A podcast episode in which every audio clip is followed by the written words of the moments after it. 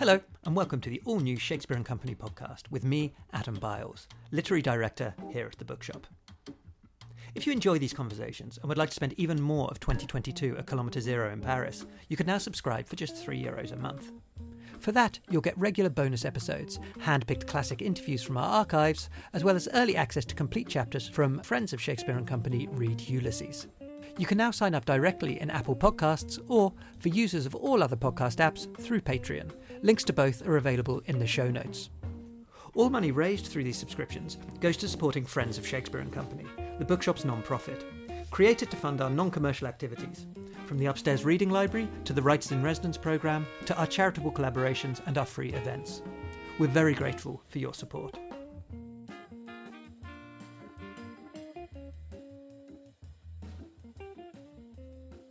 What is a Chilean poet? According to Prue, one of the characters in Alejandro Zambra's latest novel, being a Chilean poet is like being a Peruvian chef or a Brazilian soccer player or a Venezuelan model. That's to say, they're famous, respected, and wealthy, or at least some of them are. But what makes a Chilean poet? That's a little harder to pin down. And in a way, it's this question that bugs not only the writer of this extraordinary and charming novel, but also several of its characters, Gonzalo and his stepson Vicente chief among them. Chilean Poet is a tender and moving depiction of a country, an art form, and a family. It's deeply insightful on the subjects of parenthood, class, and failure, and it's also got some of the most brilliantly written and staggeringly awkward examples of lovemaking, both adolescent and middle age, I've ever had the pleasure to read. Alejandro Zambra, welcome to the Shakespeare and Company podcast. Thank you for having me. Thank you for that introduction. You know, it's my great pleasure, and it's such a joy to have you back. Last time you were in Paris, we were trying to remember. It was maybe 2015 or 2016, something like that. You weren't staying at the Bookshop because we had some building works at the time, but you were staying in a hotel just by the Pantheon. And I remember at the end of the evening after we'd had dinner and we went back to the hotel for some whiskey in the hotel bar. And we noticed on the wall of your hotel, there was a plaque commemorating André Breton and Philippe Soupeau, because it was in that building, completely coincidentally, that they had invented automatic writing and as the plaque said, given birth to surrealism. Now, the reason I'm telling this story is that we had just been talking about Multiple Choice, so your previous novel. And one thing that readers would have noticed when they picked that up was that it's incredibly experimental in form. So for people who haven't read it, it's kind of a novel in the form of a multiple choice examination. Now, my first impression when I picked up Chilean Poet was, in a way, it felt sort of immediately a much more conventional novel, a much more traditional novel in some way. Now, I actually think that's wrong, and I came to realize it's kind of quietly experimental and deeply radical in a lot of ways, but we'll come on to discuss those. But all of this to say, I'd be very interested to hear the origins of this novel, how you moved from something so formally radical like Multiple Choice to a novel like Chilean Poet. Oh, I have many ways of answering that, but one thing is that every book is different. It's mm-hmm. a totally different story. I don't like the idea of oeuvre. Mm-hmm. Did you get the word? Yeah. Sorry for my French, but and my English. But I mean, it's not that I try to follow a certain way. I mean, I always want my writing to be. To be related with the things I'm thinking and mm-hmm. I'm going through, so I don't have the idea of. I mean, I know readers would find differences and similarities between mm-hmm. books, but every time I write, I try to forget about what I have done. I think that's healthy too. Yeah.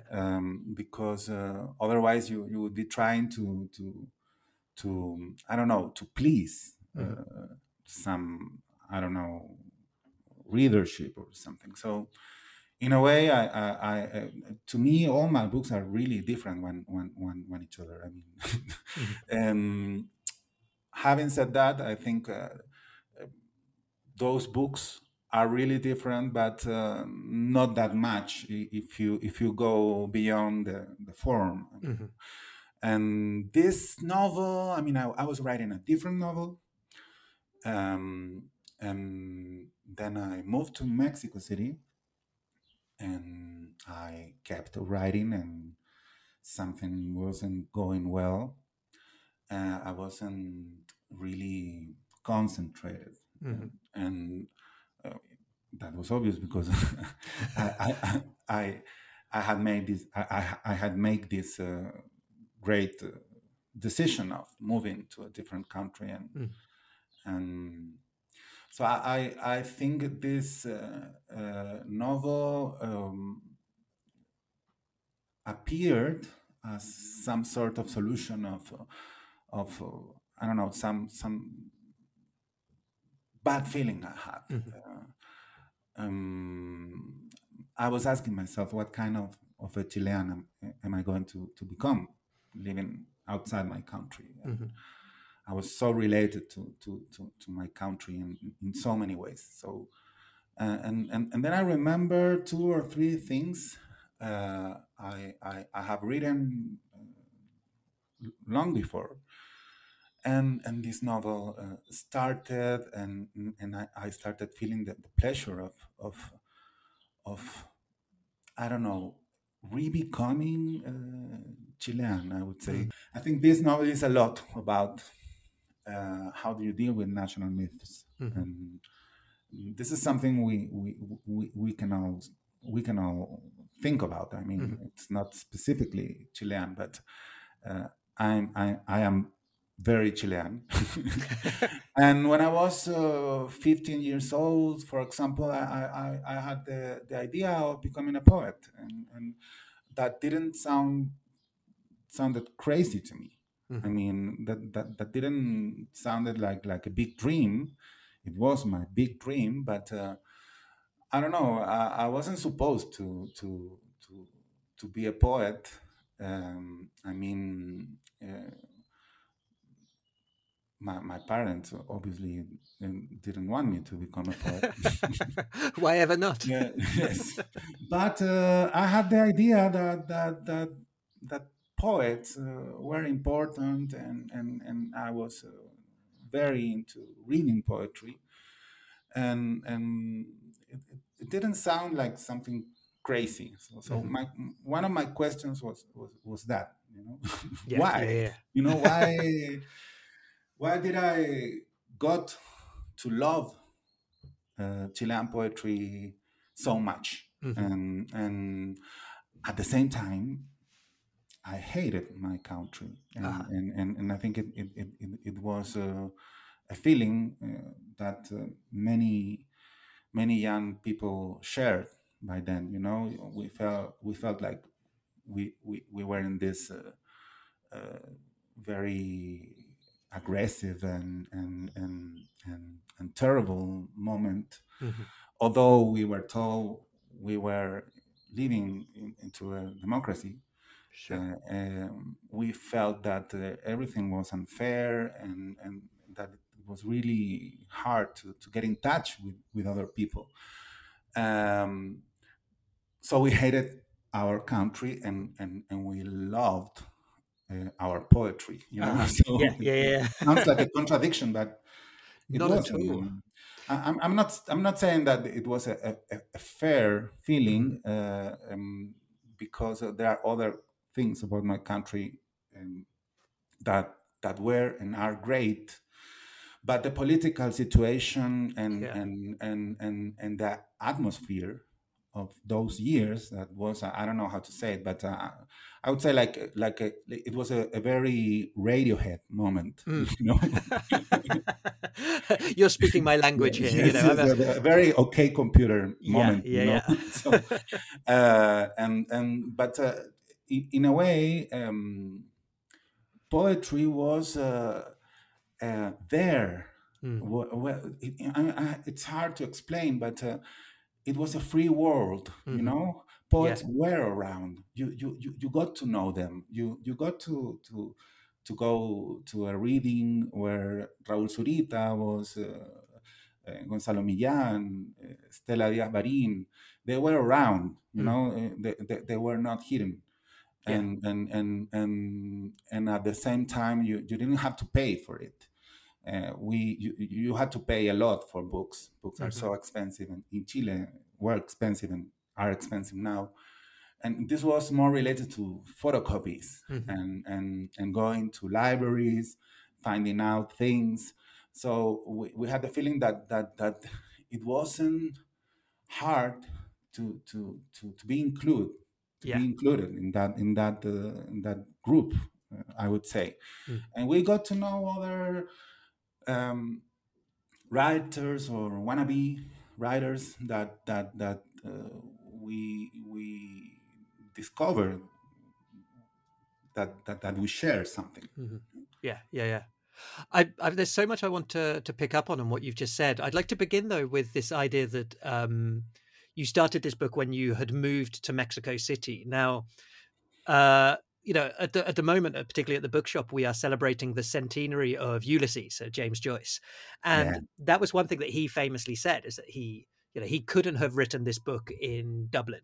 You know, he had to leave Dublin to be able to write that book. Was it a similar thing for you? Do you think you could have written Chilean Poet in Chile, or was there sort of that geographical and sort of emotional distance important? Yes, but I don't think it is exactly about distance. Mm. It is about distance. But I'm against the idea that you need some distance, because there are many ways of constructing distance. Yeah. It's not about getting some distance about your own emotions. Well, it is.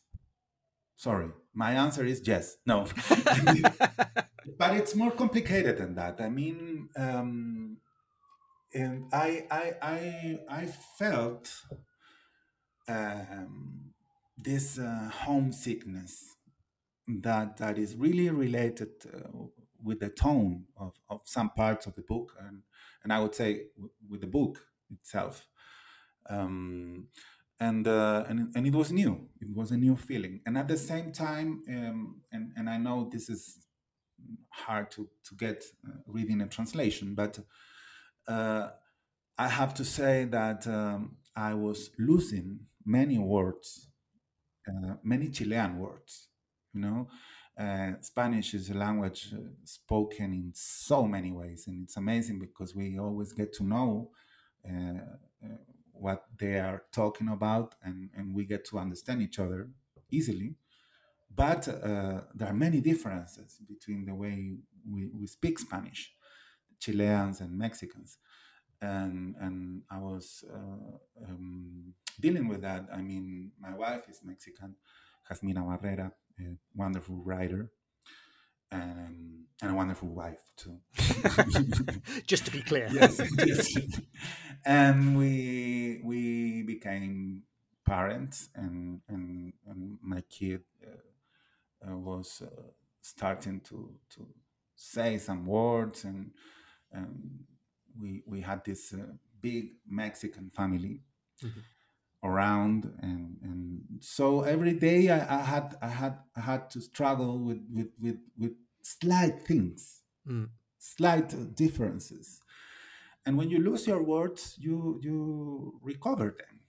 I mean, you might say that if you move to Mexico and you are a Chilean, you would get to speak like a Mexican, but it's not exactly the way it happens. I mean, there is a moment where you are, in a way, more Chilean. Yeah. So it's very interesting because if you happen to lose a word, you discover that word belonged to you. I mean, you feel the absence. Yeah, but there are many words that you are not aware that are yours. And I'm not talking about the, I don't know, slang. Sure. Or, it's not the obvious. It's not what you would take for granted. I mean, it's like a very small discoveries related to everyday life. When you are not talking about language, I mean, I love talking about language, but sometimes you are just trying to say things and communicate, and there is a slight misunderstanding and that you don't even get to notice, and then you realize that was something. So in a way, writing this novel was a way of recovering my Chilean speech, or my recently discovered Chilean speech. Because if you live, for example, I lived in New York for a year, and I was basically speaking English the whole day, that wasn't a big deal with my Spanish. I mean, I didn't feel like English would contaminate my Spanish. But in Mexico, it's different because I have this sense of being really away from my Spanish. Yeah. Put me in mind Spanish. I think it was Gertrude Stein who said that like one reason she liked being in France was because it left her alone with her English. But your situation isn't really that, because you know the languages Mexican and Chilean Spanish are, you know, they map onto each other. Probably, I don't know, sort of 95% of words are similar, but that 5% of that is sort of inherently Chilean is different, and it's probably harder to hold on to it when there is so much overlap. Yeah, and it's the feeling you have is like relearning, and it's a false feeling, but it's really important to get to that, I think. Yeah. And that's a good thing about traveling, but it is different when you like it was my case. You decide to move, and you have a plan of staying there without a ticket back home. So, and I was trying to remember things about recent years, because the novel is set in a long period of time, but it ends like 2014, and like March 2014. I discovered things were really different by then by writing this novel. Yeah. That's interesting, because earlier you used the word to sort of recover the language, and there's also this sense of kind of recovery of memories and periods as well. So the novel begins, if I remember rightly, in 1991, and you know, this is, I think we are more or less the same age. And one thing that I really delighted in this the beginning of the novel was the sense of being a teenager in the 1990s, and how well you captured that. And obviously, you know, I was a teenager in England and you were a teenager in Chile, so there's there were obviously these vast differences, but something about the experience felt very I could relate to it very, very intensely, actually. And so I'm interested in what you just said about for example, 2014. Was it in some sense easier to recall and recover the more distant memories because they were more distant, because they were more isolated, or did you really have to dig to get that sensation of what it was to be, you know, a teenager in the early 90s. Yeah, I don't think I really asked myself that question. And maybe that's why I was able to write about it, you know, because in a way, well, I think writing is always writing badly. You know? So when you say that you correct and that you are working, drafting, sketching, sure, people might get the idea that you are like a perfectionist. But I think it is more that you are always writing badly, you know, and then you rewrite. And I know there is this idea of writers like heroes, but I don't get why, you know. No, I get why. But it's something that I like to emphasize, because that's what writing really means for everyone, you know. When people, when not writers write, decide to write, not I don't know, not social networks, or maybe even social networks.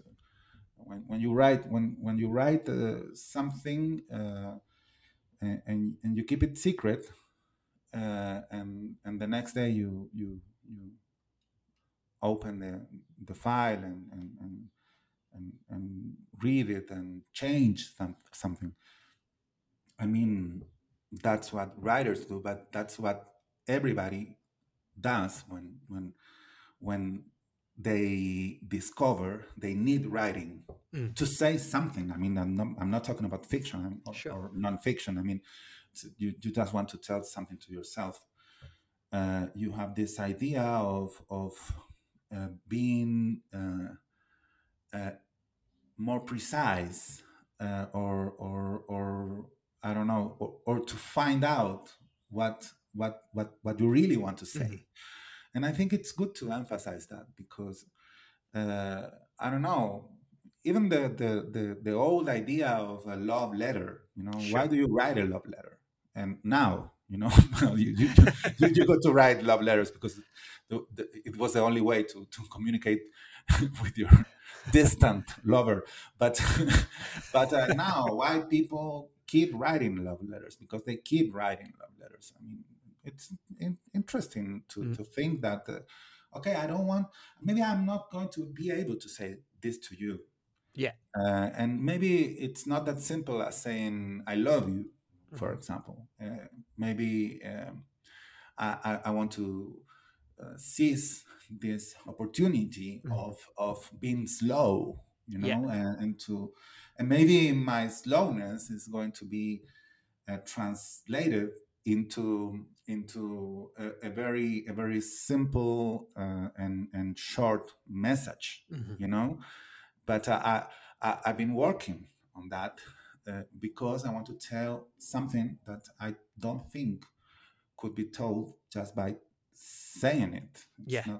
So I mean, I don't know why I'm talking about this. Your question was different, but in a way, when I write about childhood or adolescence, I always ask myself that. Why I feel like I am better than I was. Why I am laughing about that, thinking that I'm not going to laugh about myself now, 20 years from now. Yeah. it's a very... It's an interesting question. Yeah, because we always have this... we need to feel that we are in a better place. But at the same time, you were in love with that person when you were 15 years old. And if someone would have visited you and would have told you, okay, Adam, you're going to be 45 and you are going to feel that it was so stupid to be in love with that person, because you didn't have things in common, and you are going to become this other person. Well, okay, you would have hated that person. You would have said no, and maybe you were right. I mean, you were in love.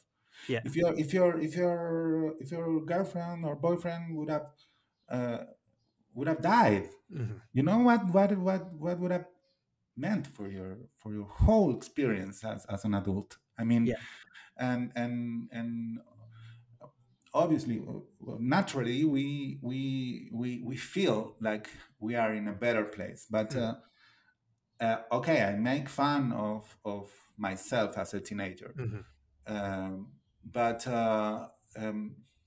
also because this is a way I could really go deeper. Because the other possibility is like mystifying adolescence or childhood. It's not better, you know. Well, that's one thing you say. I mean, you say you make fun, but there's a moment specifically, actually, when you write, where you say there's nothing funny about mocking his feelings, but let's mock his poems, because he's a teenage poet. This is his first attempt, and you talk about his mediocre rhymes, his schmaltz, its involuntary humor. But I thought that was really interesting, that sort of division that there are things that are incredibly funny about adolescence and the things that we do and things like that. But I also like the fact that you don't mock the adolescent. You don't mock their sincerity. You don't mock their intensity, I guess, even if we don't feel it in the same way as we get older. Yes, I think it's important to be able to remember without erasing yourself, you know? And this is not exactly the novel. It's not exactly about my own experiences, but there are experiences that I did have and that were common. That were I mean, for example, those parents that seem to be really committed to the purpose of your kids not having sex. It's a crusade. I mean, that's exactly how this novel starts. I mean, they are there. The mother knows something is going on, but there is this idea that virginity is important. That there's no such thing as sex education, and I know this might feel very old to young people, so that's important to me. I mean, to try to understand what was this stupid world like, I mean, and at the same time try to get a sense of its feeling. You know, how did you feel this. And it's interesting also for realism, for the kind of realism the novel tries to deal with. Why people didn't behave otherwise? You know, it's a question that a young reader could ask himself or herself. It's really interesting that I found people who said, well, why Emma Bovary doesn't get divorced? Yeah, you know, and obviously the whole novel is about that, about why it's impossible for her to get to that position, and why she is some sort of revolutionary in ways that doesn't seem revolutionary at all now. Yeah. You know, so it's something related to that. I don't think I can easily formulate it, because it's related to nowadays discussions also, you know. It's really something I would like to think more. Yeah. There's it's interesting what you said about the book being sort of not based on your experiences, but sort of, you know, drawing from some of your experiences and some sort of common experiences from the time, because I did wonder to begin with why you had chosen the voice and the perspective you choose. So it's written from the perspective essentially of an omniscient and all-knowing narrator. So we're with Gonzalo a lot of the time, but we're also with Carla. We're also with Vicente, Carla's son. We also sometimes with Prue, an American journalist who comes to write about Chilean poetry, or even León, Carla's former lover. And I'm interested about when that particular narrative perspective crystallized. Did you begin with Gonzalo, but then realize you needed to broaden the scope to write the novel that you wanted to write? I think I found out what novel I wanted to write when something similar to one scene of the book happened to me. Not the very beginning. But the moment where Gonzalo and Vicente are in the supermarket, you know, they are stepfather and stepson, but they don't use the word for naming that relationship, because in Spanish, padrastro and hijastro and madrastra are bad words. I mean. Not something that happens all in Spanish. I mean, many languages, the word for stepfather has this pejorative meaning. Yeah, you know, even one of the official meanings of padrastro in the dictionary is bad father. You know, right? Okay. So this is something that would amaze someone. For example, Megan McDowell. Who translated this book told me when she was translating it that when she came to Chile to live in Chile, she used to talk about her padrastro, her stepfather, and people would say to her, like, "You don't use that word," you know? And she was, why? You know, this is the Spanish word for stepfather. So she found out that there was something bad about that word, and people avoid that word, and they might use only the names, and so you don't have a name for the relationship. Yeah.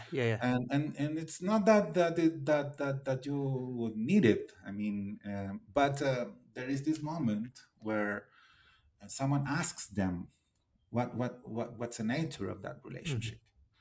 And Gonzalo doesn't know what to answer. Sure. And it's slight doubt, and he hesitates, and he says, like, "We are friends," you know.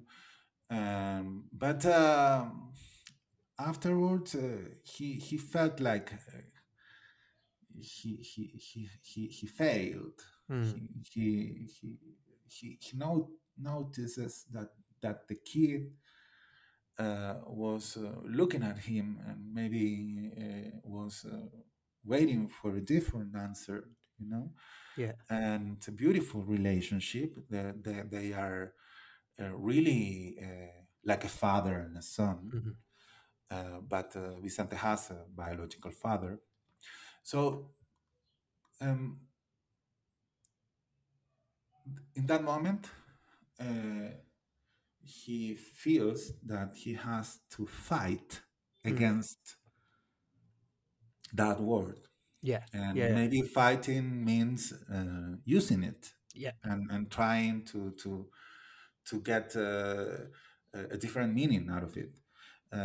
Or maybe it is like creating a new word, you know, and then I thought, okay, this guy is a poet. You know? Because in a way, that's what poets do. I mean, at this very moment, people are writing poems, and it is an invisible situation. And it seems that the world is not really interested in poets. But all of them are fighting against each word of the poem. And it's so beautiful. I mean, to think about that. And at the same time, you know, what it means to fight against the word as a person, you know. Maybe if you get together and you create like a movement, you know, and maybe this is something that is happening now, you know, with discussions about gender in language. So in a way you can get to change the way people speak, but nobody can control that, you know? And there is this guy fighting against the world, and he knows he's going to lose. You know? But he plays the game, and he tries to create something different. And so I think that is a lot what poets do. I mean, and so that was the moment where this. Two stories got into one story. I mean, and then I had the idea also of this structure, which is like two novels that collide and explode into the last 50 pages of novel. Much like people's lives collide. Yes. That word, padrastro, and the way the connotations it has and the way people react to attempts to change it. I guess that says a lot about the society that uses it and the values that the society sort of cherishes, both the fact that the word exists and also the way that people react when you try to change the language that they work within. And there's a moment where you write that Chile is classist, sexist, rigid as a country, but notably that the world of poets is a little less classist than the rest of Chile. Yes, I think so. I mean, this is something that I've been thinking about. I mean, what kind of experience do you get by sharing your life with this community, being part of that community? I mean, in a way, I think that, for example, it is a community where talent. Matters, and we are really in a bad position for defining what talent is, you know. But in a way that makes it less classist, and at the same time, it is a world where everything is being debated the whole time. I mean, some people get mad today because things are being debated, and you feel like the world is changing. And some people might think that the world is changing too much, that they have to make like 1,000 decisions a day, and I get why they all of a sudden decide to vote, I don't know, some of these stupid people that are around and that have the power. Yeah. But, I mean, in the literary community, debating is what you do the whole time. And those discussions might seem a little violent or unnecessary. At the same time, it's like the only thing that people from outside that world get. You know, in Chile, it's particularly clear because you know, in part, the idea that we have a good poetry is related to the fact that we have 2 Nobel Prizes, but also these poets were fighting the whole time. They were like in this perpetual fight that was registered by the press. You know, I mean, it's not something new. I mean, 70 years ago, 80 years ago, you would get to read on the newspapers that Neruda was fighting Pablo de Roca. And they were really fighting, and Vicente Huidobro also was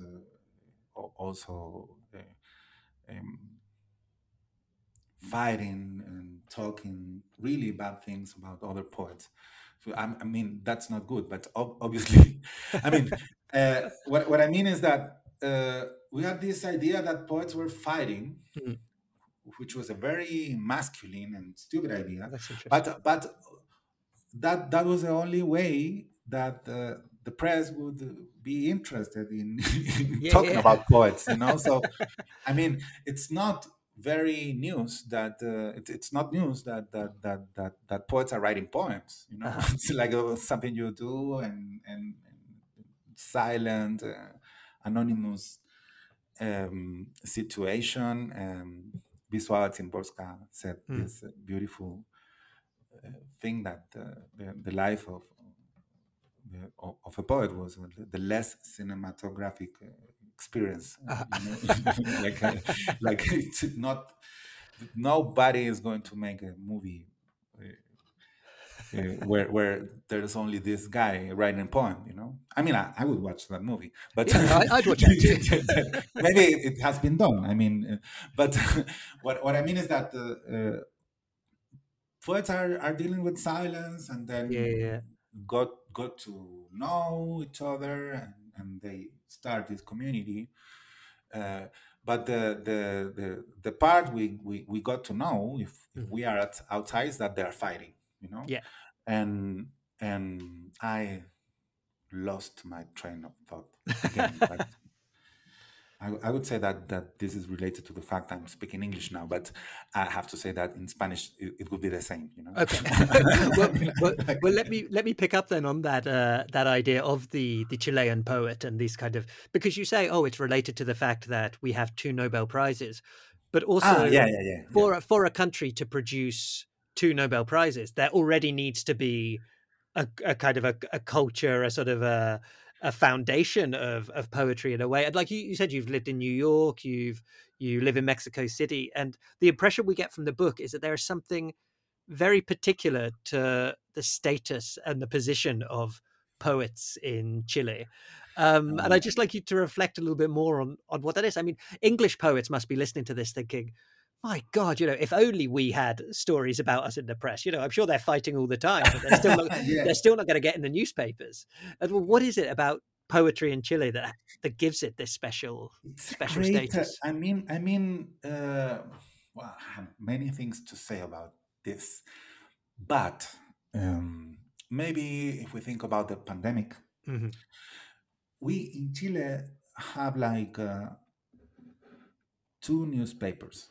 You know, or maybe 1.5. You know?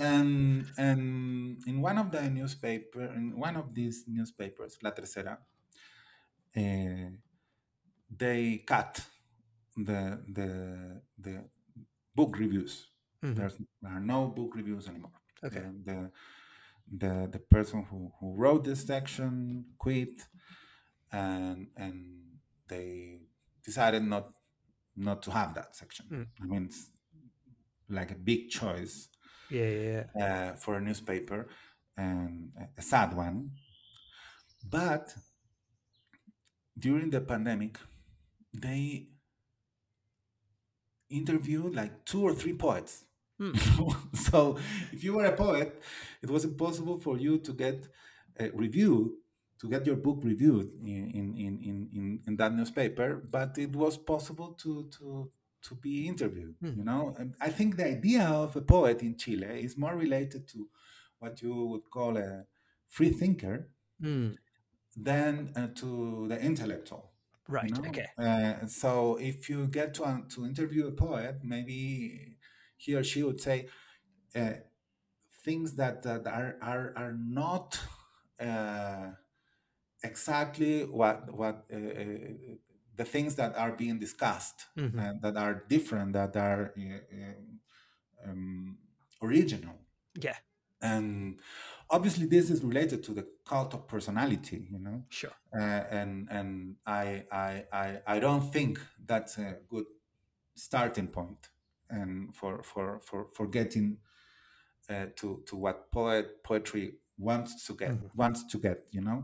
But in a way, Chile has specific ideas about poetry. You would associate this with Bolaño, but it's not that related to Bolaño. I think we grew up reading novels about poets. One of the most important novels is this Antonio Scarmeta, Ardiente Paciencia. I don't know that's the title in English. I'm not sure how it's translated. This is a story that was made into a movie, Il Postino, you know? Yeah. Which is about this mailman who gets... who become friends with Pablo Neruda, and she wants to seduce a woman. So Neruda is writing poems for him. I mean, that's like the classic example of what the idea of the poet was in Chile. But I want to think about something you just said about what it means to have to big poets like Pablo Neruda and Gabriela Mistral with this Nobel Prize, and obviously this is an award-winning culture. It's something that we could respect or make fun of, you know. But I don't think that is related to some sort of. I don't know. This is hard to discuss, but I don't think we have good poetry or good poet or good poets because we have a good country. Right. Okay. I mean? Yeah. So they would say like, okay, Chile is this wonderful place where you could get, you know, to You could become like this big poet because education is so good, and you know people are reading poets on every corner, and it's not like that at all. It's stories of exceptions, you know, and it's so sad to be an exception. You know? If you are an exception, you are alone. So it's something that the novel struggles with too. I mean, in different levels. I mean, because my poets, the poets I Gonzalo and Vicente are not necessarily good poets. I mean, and maybe someone would say that they are not even poets. You know? They want to become poets, and sometimes they do things that would get them there, but sometimes they don't do those things at all. I mean, and sometimes life is so much important than poetry. Well, this is it. And sometimes, I mean, Gonzalo finds himself in the position of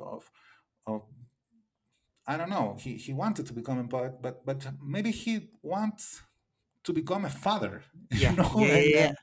And a father of a child that is not his son, mm-hmm. and at the same time, I don't know. I think both words are somehow related, you know, like being this padrastro and being and a bad father and a poet and a bad poet, you know, like at the same time, you know, they use poet as an adjective.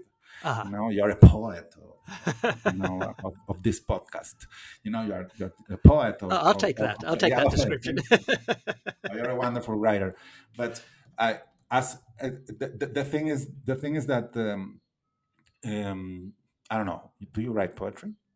No, I never have. No, you do. No, I don't. I've said this before on other podcasts, actually, that Poetry is something I feel quite lost with, actually. Like, I have a lot of admiration for it, but as a reader, I find it very difficult to not feel that I'm not understanding what I'm reading, if you see what I mean. Yeah. I mean, my idea was, well, it is always what you try to do when mm-hmm. you write a novel or short story. Poem. It's like getting the dialogue back, you know, the conversation back. Mm. So in a way, these great writers, I mean, these 2 Nobel Prizes and many others, great poets that were raised in this little and unfair country.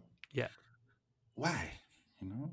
So the question is there, you know, and you know the story of Gabriela Mistral is amazing. Mm-hmm. I mean, it was 1914 and she won this prize, this literary prize, with these amazing sonnets. Mm-hmm. But the prize wasn't supposed to be won by a woman. I mean, it was a prize for men, you know, because men were considered, poets were men, you know, and there was a parallel contest. Mm-hmm. Is that the word? Yeah. For concurso, contest. Mm-hmm. For women, who that was a beauty contest, right? Okay. You know? So the guy who might won this prize, I'm talking about the Juegos Literarios de Santiago, a very official aristocratic prize that was every year there. So the winner had to choose the queen, the winner of the beauty contest. Right. You know? That was the world where Gabriela Mistral won this prize and got to be known as a poet, you know? Mm. So for one time there was literary justice, you know. Literary justice is not that common. But I mean, it was like that. I mean, today it would be like, I don't know, which poet, Raul Zurita, would have to choose like the beauty queen, you know, because he's a specialist of beauty, you know. Yes. The guy who knows about beauty is the poet. So it is an exception. Mm-hmm. And they were mostly poor or middle class, you know.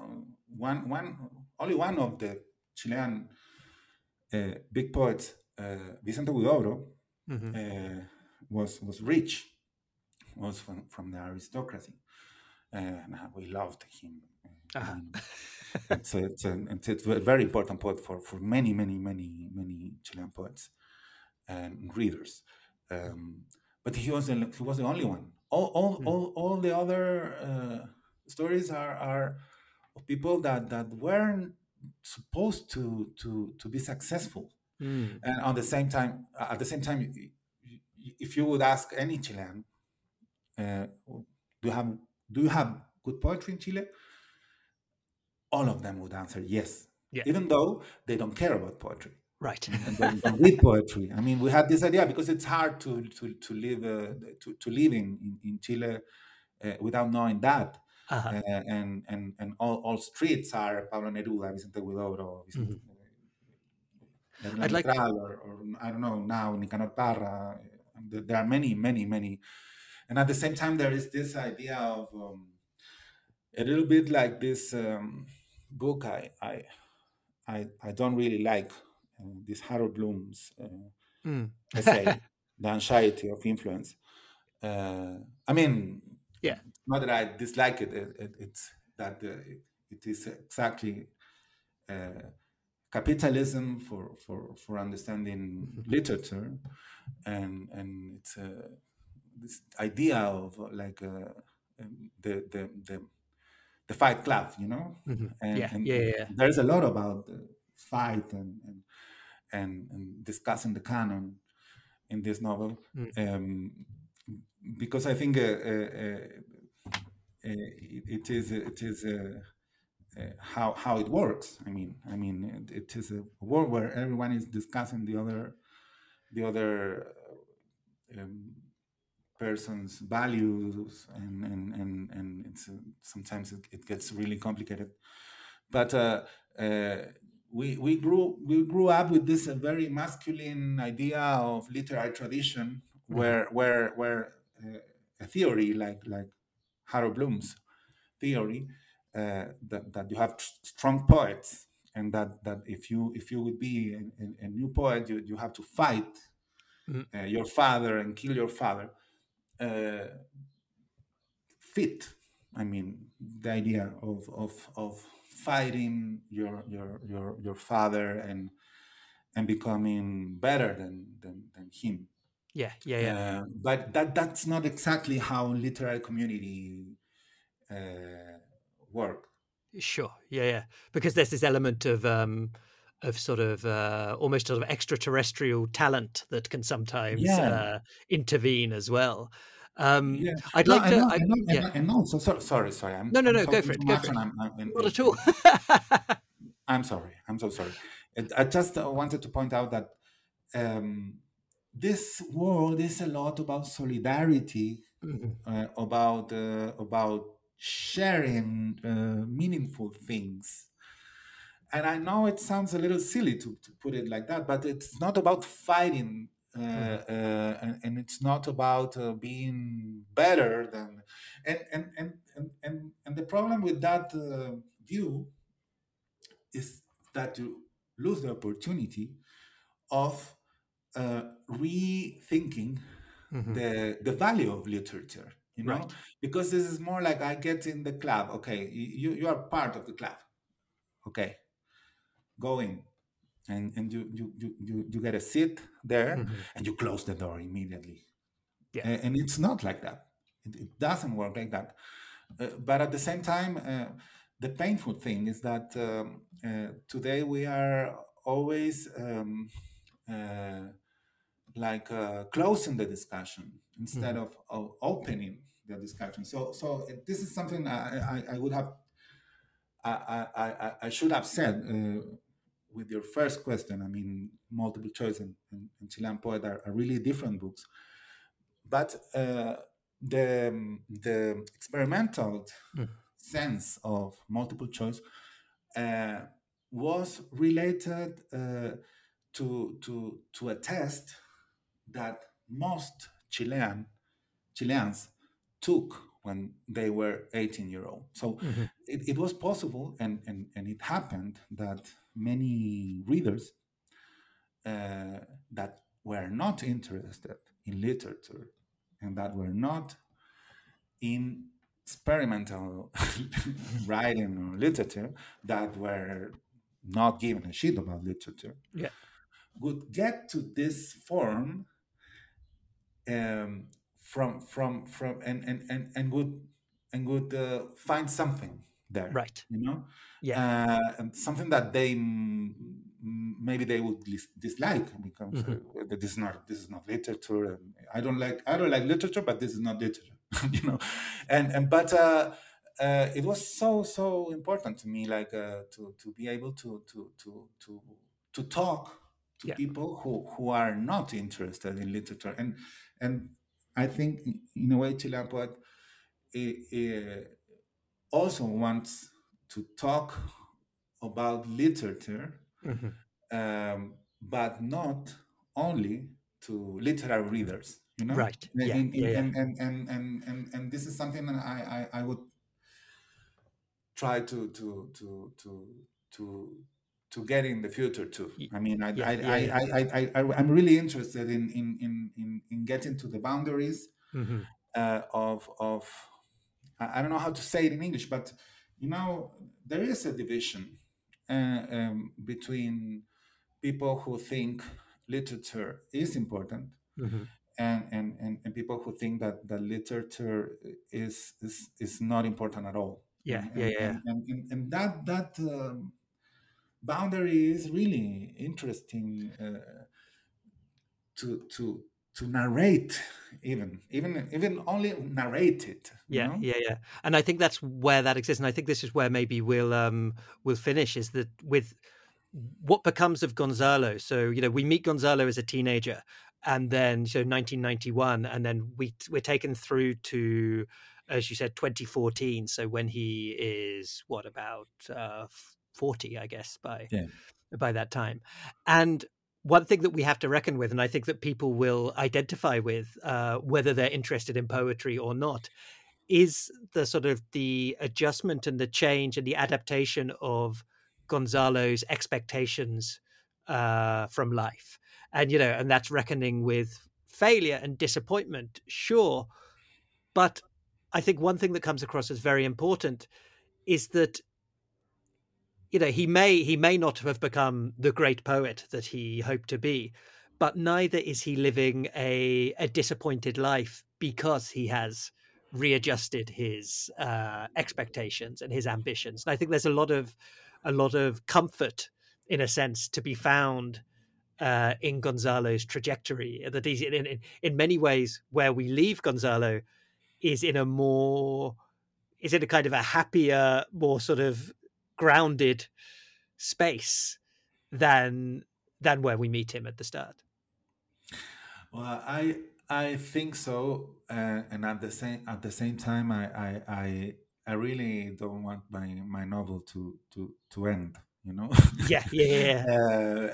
during the pandemic, I've been thinking a lot about them. I mean, I'm not writing the second part, but you know, when you write a novel, you get related to the characters and so deeply, and of course. And at the same time, there was this important moment where I wrote their poems, you know, and it wasn't like I want to put a poem here or there. I mean, it was more like a I have to get to know these characters and by writing their poems. So I was playing and I wrote many poems, and I only used some of them. Because that made me really. I could really imagine what they would want to get through, and so I don't know if we could really say. I mean, it's really frustrating position. I mean, Gonzalo maybe he assumes finally, and it took him a long while to get to that. That he has to relearn things, you know, and I think this is something that you cannot just say. You have to feel it, I mean. And if he wouldn't have... I mean, this novel is a lot about masculinity, I think. Mm-hmm. And so how men deal with the idea of men that is inside them. Yeah. You know, I mean, how Gonzalo deals with the idea of this grandfather of him. And that was like basically damaging people around. Mm. And he officially hates his grandfather. But how do you deal with that idea of being a man? And Vicente has this biological father, which is an asshole, but he is there, you know? And this other person, Gonzalo, a stepfather, a good stepfather, a father, period, for him during some years, abandons him. Mm-hmm. You know, and how do you deal with that? And this is something, I mean, obviously, people know they might split up eventually when they get involved. But there is something missing about this kind of relationships, the step families. You know, what is going to happen? I mean, it's not a new question; it's an old question. Yeah. I mean, it's really meaningful that these relationships are old, but in Spanish we don't have the word for naming it, like a proper word. But you know, they split up, and Gonzalo disappears, and Vicente thinks he cannot feel the pain he feels, because the one who is sad is her mom or Gonzalo. You know, it's not his own story, so he doesn't know what to do with pain. You know, because officially he wasn't abandoned. Yeah, you know, it was his mother, and he doesn't really know what happened. I mean, and it's something you can discuss. I mean, readers could decide whether Gonzalo or Carla are right, but Vicente doesn't even know what really happened, and he doesn't want to put a spotlight under his mother. He loves his mother. He respects her. And he respects her silence, but what does he do with his own pain? Mm. So he doesn't really use for that situation the word pain.